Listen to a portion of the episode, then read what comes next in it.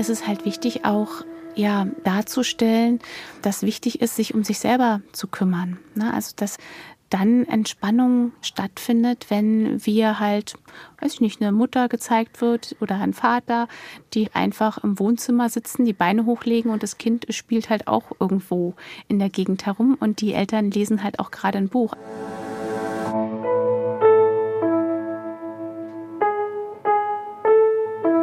Eltern ohne Filter.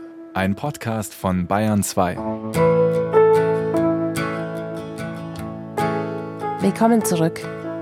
Wie viele von euch haben nach unserer letzten Folge eigentlich gekündigt? Quatsch, Spaß. Ich jedenfalls bin auch immer noch hier. Und ich freue mich total über meinen Gast diese Woche, Bloggerin Susanne Mirau. Wir haben uns darüber unterhalten, wie das Leben sich ändert, wenn die Kinder größer werden. Und ob wir uns auf diese Lebensphase eigentlich freuen können. Und natürlich haben wir auch über ihr aktuelles Buch Muttersein geredet. In dem hinterfragt sie ziemlich aufschlussreich, wie wir eigentlich zu unserem Bild von Elternschaft kommen und warum es uns oft ganz schön überfordert. Ich habe gestern in deiner Story ein Bild gesehen, das mich an eine meiner absoluten Lieblingsanekdoten erinnert hat. Du sitzt nämlich im Bad und arbeitest mit Laptop, während das Kind in der Badewanne sitzt. Magst du erzählen, wie es zu dieser Situation kam? Momentan ist es so, dass die Kita darum, also ich habe ja drei Kinder und die zwei Großen sind in der Schule und das kleine Kind eigentlich in der Kita. Die Kita hat aber darum gebeten, dass nach Möglichkeit Kinder zu Hause gelassen werden sollen, weil dort Kinder mit Grippe und Magen-Darm waren. Das hat sich ausgebreitet auf die Erzieherin und es gibt ein Ping-Pong an Erkrankungen, weshalb wir dann gesagt haben, okay, dann bleibt unser Kind auf jeden Fall zu Hause, um da ein bisschen weiteren Stress herauszunehmen. Aber natürlich ist das auch schwierig zu organisieren. Wir sind beide selbstständig und müssen eigentlich auch arbeiten. Und wenn dann längere Zeiten so sind, dann stellt das uns natürlich vor große Herausforderungen. Und äh, wir müssen den Alltag irgendwie gestalten, dass wir so nebenbei auch ein bisschen was arbeiten, immerhin. Und naja, jetzt nach zehn Jahren Eltern sein, äh, haben wir einige Strategien mit Sachen, die wir kennen, die länger die Kinder beschäftigen, damit wir ein bisschen was nebenher machen können. Und und das ist zum Beispiel das Baden.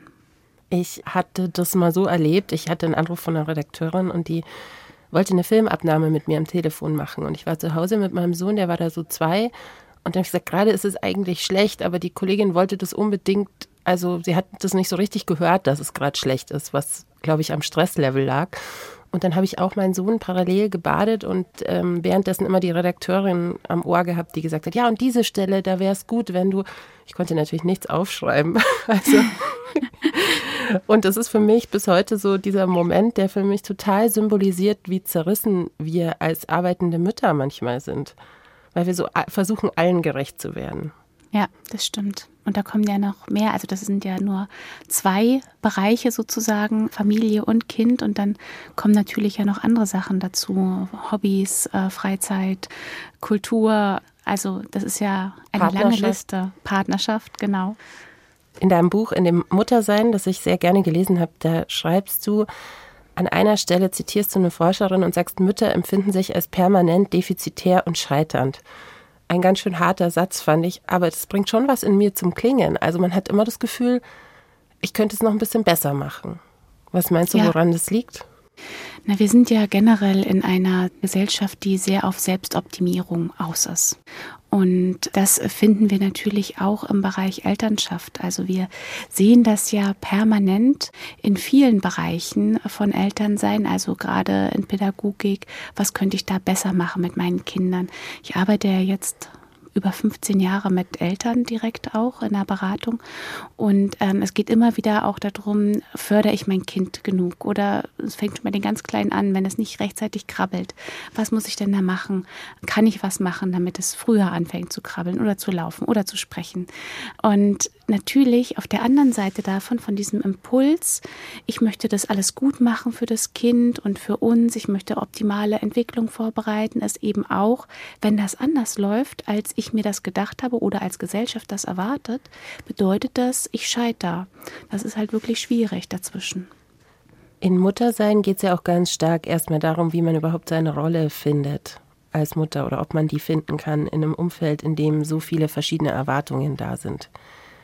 Du setzt dich am Anfang ganz viel damit auseinander. Gibt es überhaupt so etwas wie einen Mutterinstinkt oder diese Mutterliebe, die eben nur Müttern zugeschrieben wird?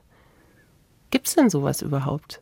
Dieses Mutterinstinkt oder angeborene Muttersein? Na, es gibt Liebe und es gibt natürlich Hormone.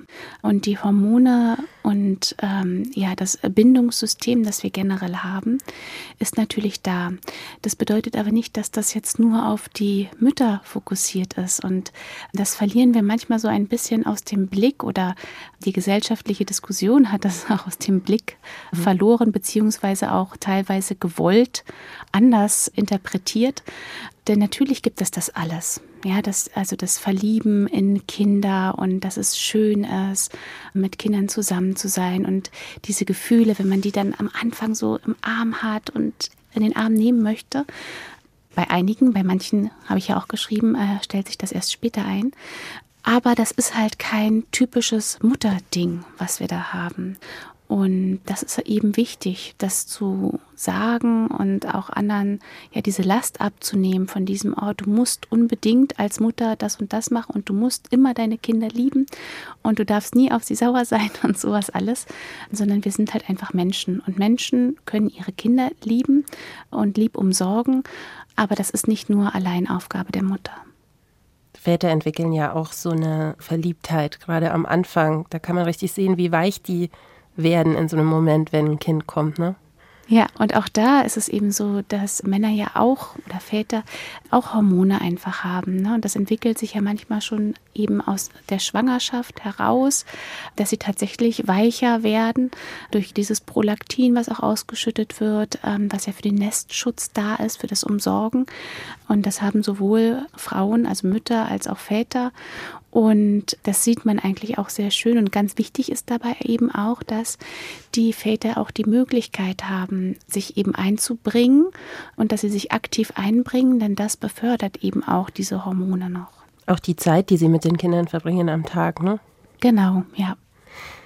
In Muttersein schreibst du an einer Stelle, und das finde ich ganz interessant, Frauen, die heute Mütter werden, sind sich ja eigentlich weitgehend einig, dass sie die Bedürfnisse der Kinder, soweit es geht, erfüllen wollen. Also wir sind ja als Gesellschaft abgerückt ein Stück weit von diesem Füttern nach der Uhr oder dem, ja, das Kind muss eben lernen, dass es warten muss und so. Andererseits sind wir selber noch so aufgewachsen, dass wir eben vielleicht nur alle vier Stunden gefüttert wurden oder dass wir auch mal schreien gelassen wurden. Und dass dieses Problem, dass es da so einen Generationenbruch vielleicht auch gibt, dass das auch dazu beiträgt, dass wir uns vielleicht überfordert fühlen. Ja, genau, absolut. Also wir wissen, wir wollen es anders machen, aber wir wissen gar nicht genau, wie es anders geht. Und manchmal kommt ja dann auch noch dazwischen, gerade in schwierigen, in stressigen Situationen, dass wir einfach auf altes, erlerntes Wissen, dass unser Gehirn darauf zurückgreift und wir dann danach uns auch noch schlecht fühlen, weil wir das anders gemacht haben, als wir es eigentlich wollten, aber in der Stresssituation gar nicht anders tun konnten das ist natürlich eine ganz schön große Last und auch eine ganz komplizierte Sache, die da auf uns lastet. Das heißt, dass wir vielleicht schreien, obwohl wir das nicht wollen oder vielleicht ein Verhalten an den Tag legen, was wir selber erlebt haben, oder? Ganz genau. Das ist ja häufig sagen Eltern, ich möchte gar nicht mit den Kindern schimpfen. Oder im Nachhinein ist mir auch bewusst, dass das irgendwie total Unsinn war und dass das Kind überhaupt nicht das leisten kann oder denken kann, wie ich gerade denke, dass es das tun sollte.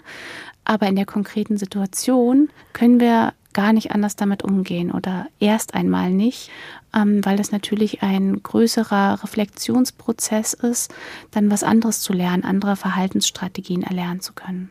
Das heißt, so dieses instinktive Muttersein oder Bauchgefühl Muttersein ist vielleicht gar nicht immer der richtige Ansatz. Genau. Natürlich gibt es auch jetzt Eltern, die halt so aufgewachsen sind mit bedürfnisorientierten, bindungsorientierten Eltern, wo sehr viel vom Bauchgefühl auch stimmt. Aber es gibt eben auch welche, die es ganz anders erlebt haben und die nicht unbedingt auf so ein Bauchgefühl zurückgreifen können, in der Form, dass sie ja alltägliche Entscheidungen per se ja bedürfnisorientiert treffen können. In meinem Umfeld gibt es sehr viele Mütter, die sich wahnsinnig bemühen, die Bedürfnisse ihrer Kinder zu erfüllen. Trotzdem erlebe ich die häufig als ja fast gestresst von dieser Dauerarbeit, die das so beinhaltet, also dass man wirklich auf jede Regung reagiert. Wie finde ich denn da eine Balance? Da wird leider auch ja, manchmal ein falsches Bild transportiert davon, was Bedürfnisorientierung eigentlich meint. Na, natürlich sind wir als Eltern es ist ja immer dieses Bild vom schützenden Hafen, den wir bilden. Aber gleichzeitig ist es total wichtig, dass Kinder auch Freiheiten haben und dass sie Sachen alleine machen können. Und es ist auch wichtig, auch da gibt es ja Studien zu, dass Kinder durch unsere Fehler, die wir tatsächlich machen, also alltägliche, normale Fehler, die wir machen, eben auch lernen. Also dass sie gerade auch am Anfang, wenn wir zum Beispiel nicht auf jedes Bedürfnis richtig reagieren, dass Kinder dadurch auch mehr Frustrationstoleranz ausbilden. Das bedeutet jetzt nicht, dass wir sagen sollen, okay, du schreist, ich antworte nicht, aber wenn halt das Kind irgendwie weint oder schreit und wir finden nicht die richtige Antwort darauf, dann ist das nicht so schlimm, wenn wir es halt einfach begleiten beim Weinen und auch wenn wir halt manchmal Sachen übersehen bei den Kindern, dann kommt es ja oft dazu, dass sie dann Sachen von alleine machen können und dann wieder ein Stück weitergehen. Und das ist häufig eine Fehlannahme, dass man denkt, okay, bedürfnisorientiert bedeutet, ich müsste jetzt alles irgendwie für die Kinder machen und alles herrichten und alle Wünsche auch unterstützen. Aber es gibt halt einen Unterschied zwischen Bedürfnissen und Wünschen auch. Und für mich selber, welche Rolle spielen denn meine Bedürfnisse? Die sind total wichtig. Denn wir können ja nur bedürfnisorientiert überhaupt mit anderen umgehen, wenn unsere eigenen Bedürfnisse auch erfüllt sind, wenn wir nicht permanent im Stress sind, weil wir halt eigene Bedürfnisse nicht berücksichtigen. Auch das ist halt wirklich was Wichtiges, was manchmal da so ein bisschen untergeht. Gerade in Bezug zum Beispiel auf das Schlafen hatte ich das im Buch weiter ausgeführt, aber es bezieht sich natürlich auch auf Ernährung und auf viele andere Bedürfnisse. Wenn wir halt gestresst sind, dann können wir andere Menschen gar nicht gut wahrnehmen. Dann fehlinterpretieren wir manchmal auch Gesichter, also ihre Gestik, ihre Mimik und wir sind dann eher so, dass wir denken, oh, andere Leute sind gemein zu uns oder denken fies von uns. Und das ist natürlich auch so im Umgang mit Kindern, wenn wir halt total gestresst sind, und das kennen wahrscheinlich die meisten Eltern, dann ist es so, dass wir auch eher denken, oh, das hat es jetzt aber mit Absicht gemacht, ja, äh, und so heute nicht. Während in anderen Situationen, wenn wir total ausgeglichen sind und einen guten Tag hatten und alles entspannt ist, dann denken wir eher, haha, das ist ja lustig, was das Kind da gemacht hat oder können damit viel entspannter umgehen. Und deswegen ist es so wichtig, dass wir tatsächlich unsere eigenen Bedürfnisse erfüllen, damit wir dann überhaupt fähig sind, auf andere gut einzugehen, sowohl auf die Kinder als auch andere Personen in unserem Umfeld. Ich war schon ein bisschen erstaunt, dass es sozusagen in deinem Buch eine Tabelle gibt, wo steht, habe ich denn gegessen, habe ich denn getrunken? Also das wirkt auf mich so basal, sage ich mal. Gibt es wirklich viele Eltern, die diese Bedürfnisse auch verleugnen? Na, die in der ganzen Bedürfnisorientierung, gerade bei Babys, manchmal sich selber vergessen. Ne? Der Tag ist super anstrengend, das Baby weint vielleicht viel und dann machen sich die Mütter zum Beispiel nur Müsli so den ganzen Tag über und essen das halt so mit der Schüssel in der Hand und dem Löffel im Laufen, während sie das Baby irgendwie noch auf dem Arm haben, ja. Und das ist halt eines von vielen Beispielen. Und gerade Essen und Trinken kommt halt eher in unseren Blick, als zu sagen, sag mal, wie atmest du eigentlich? Wann hast du das letzte Mal total entspannt ein- und ausgeatmet? Ne? Oder ist es tatsächlich so, dass es gerade anstrengend ist und du immer nur flach atmest, ja, dass die Atmung sich schon verändert dadurch, dass wir so viel Stress haben. Also auf solche Feinheiten achten wir manchmal gar nicht mehr. Und ich finde das schon wichtig, immer wieder sich hinzusetzen und mal zu gucken, welche Bedürfnisse habe ich und sind die wirklich auch erfüllt. Ja, auch Kontakt zu anderen, Selbstverwirklichung und so weiter. Das ist halt alles tatsächlich wichtig. Wenn ich jetzt auf die Bilder gucke, mit denen wir Mutter und vielleicht auch noch arbeitende Mutter illustrieren, auch gerade wir, wir Medien, ja, dann nehmen wir immer die total gestresste Frau, die eben genau das macht, mit dem Müsli in der Hand vielleicht, noch das Kind unterm Arm und in der anderen Hand die Aktentasche. Wie schaffen wir denn, solche Bilder aufzulösen? Na, wir brauchen generell einfach mehr Vielfalt, ja. Also es sind ja auch Väter, die die Kinder auf den Arm nehmen, ja, oder Oma und Opa, die halt auch mal sowas machen können.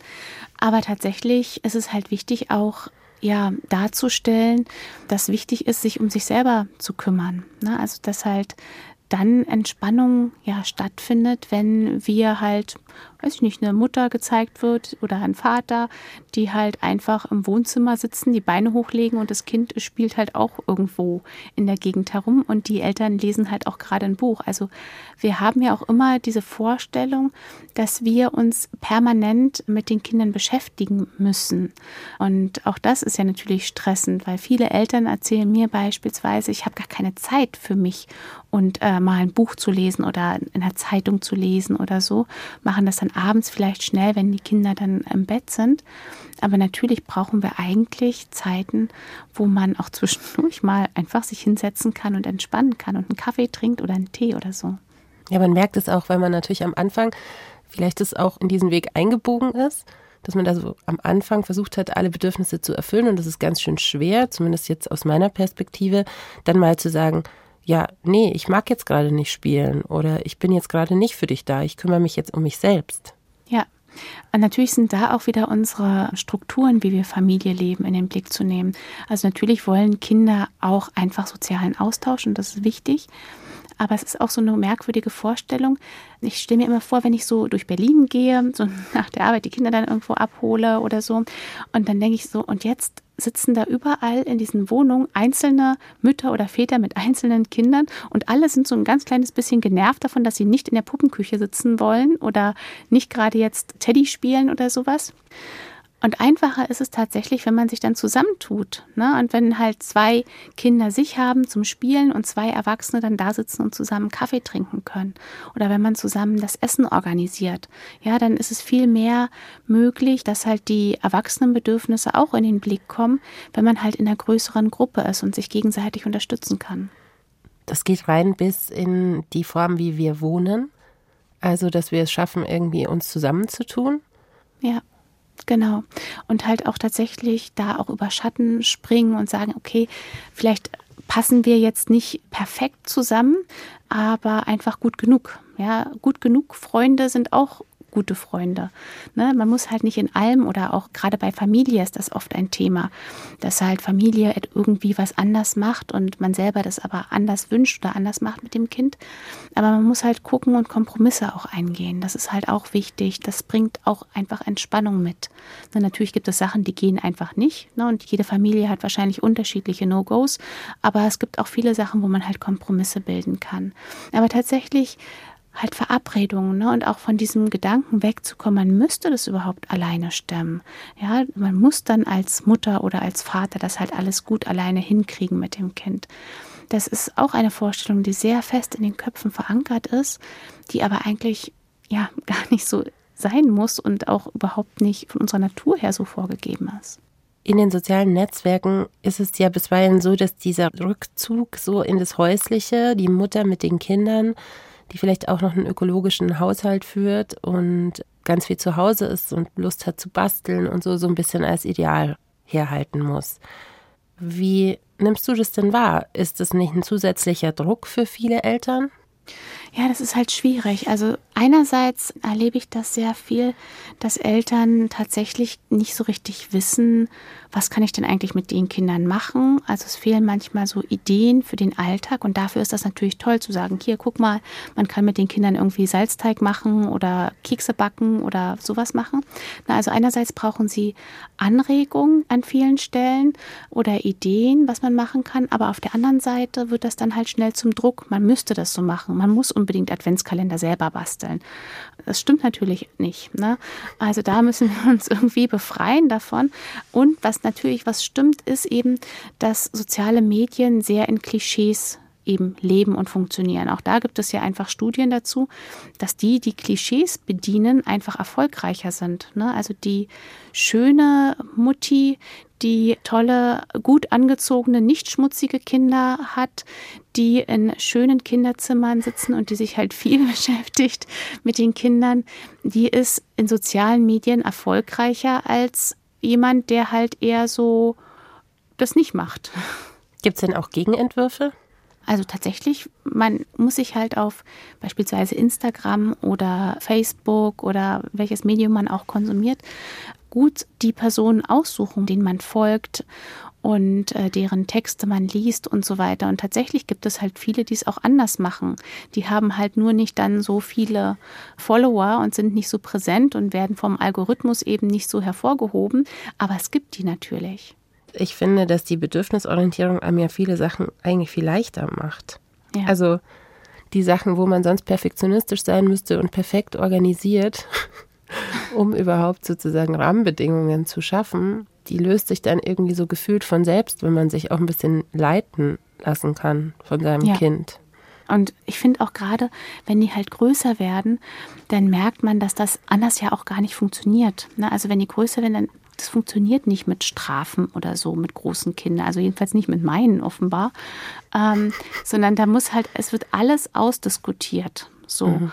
Und ähm, das ist aber halt irgendwie auch toll. Und das ist auch anstrengend natürlich, auch gerade dieses Freiheitsding von den Kindern. Aber man muss am Anfang, glaube ich, recht viel Zeit und Energie erstmal investieren.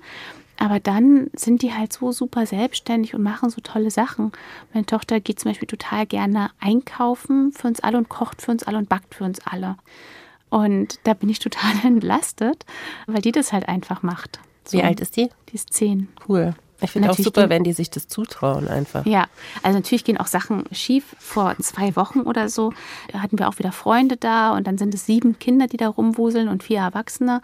Und dann wollten die halt für alle kochen und das ist auch total schön.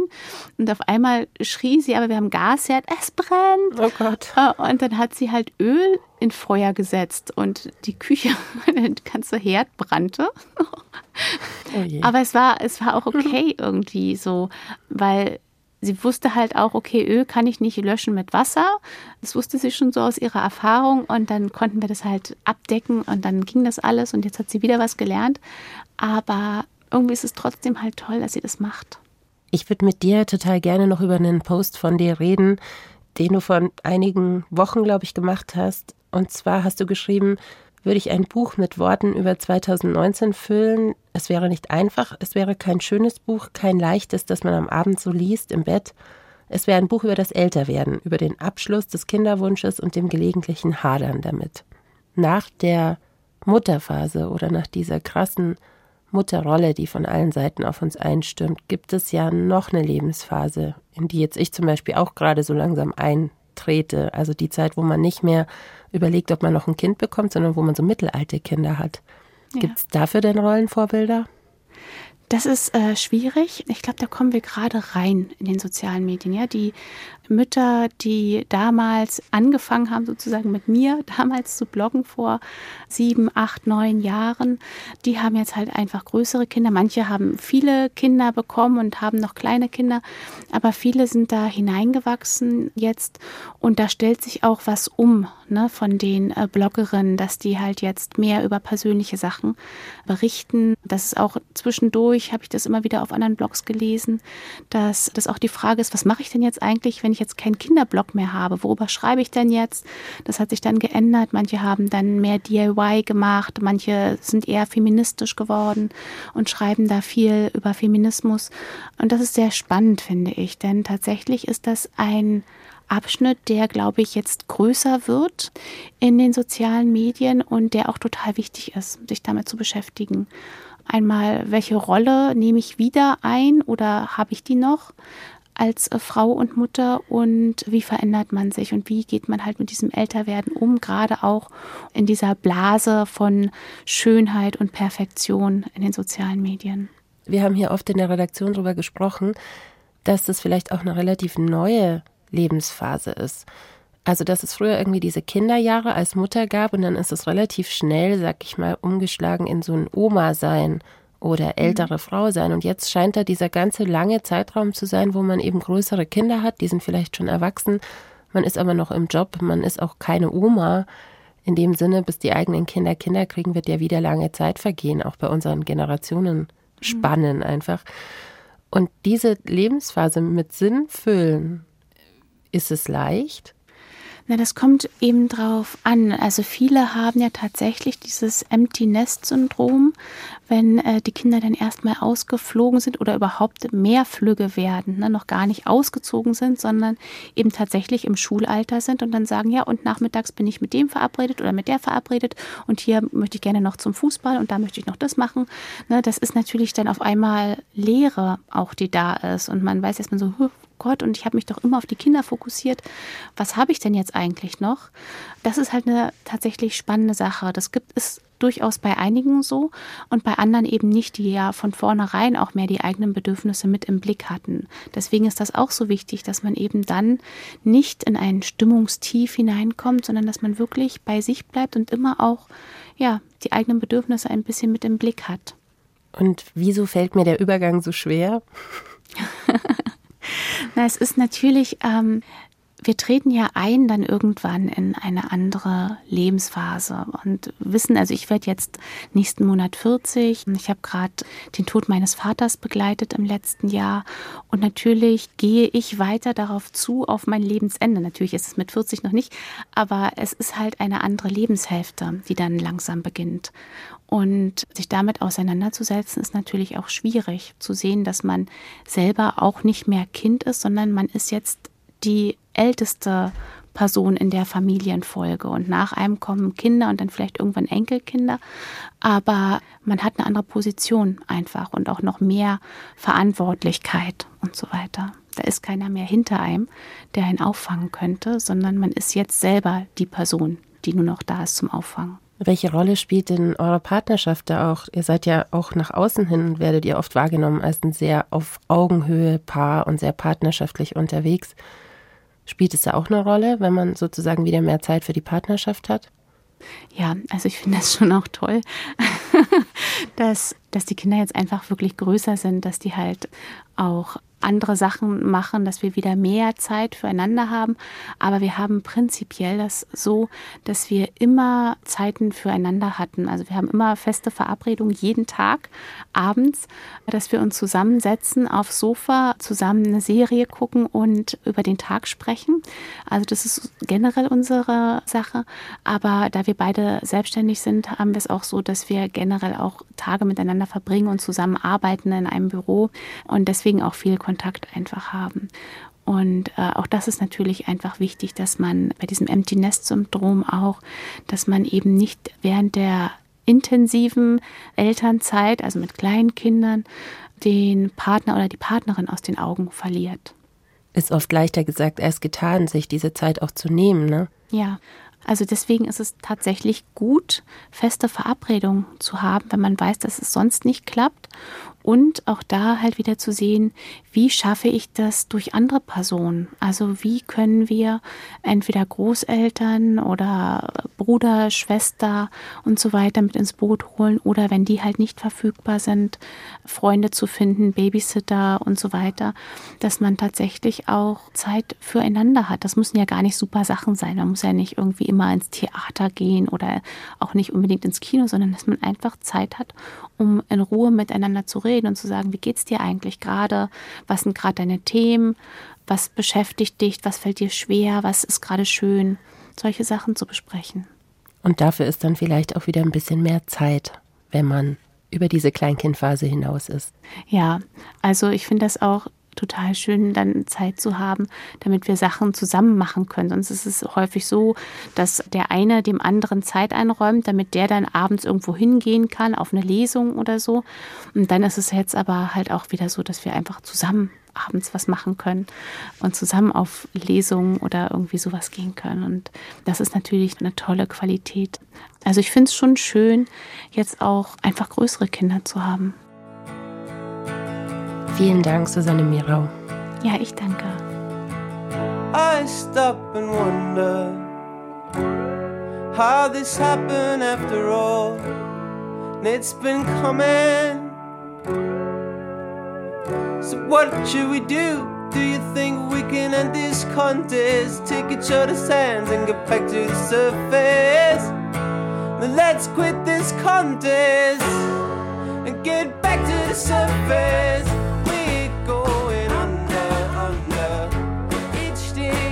Eltern ohne Filter ist ein Podcast von Bayern 2. Die Redaktion hatte Antonia Arnold und produziert hat Henriette Hirschberger. Unser Titelsong, der ist von der fantastischen Band Dobré.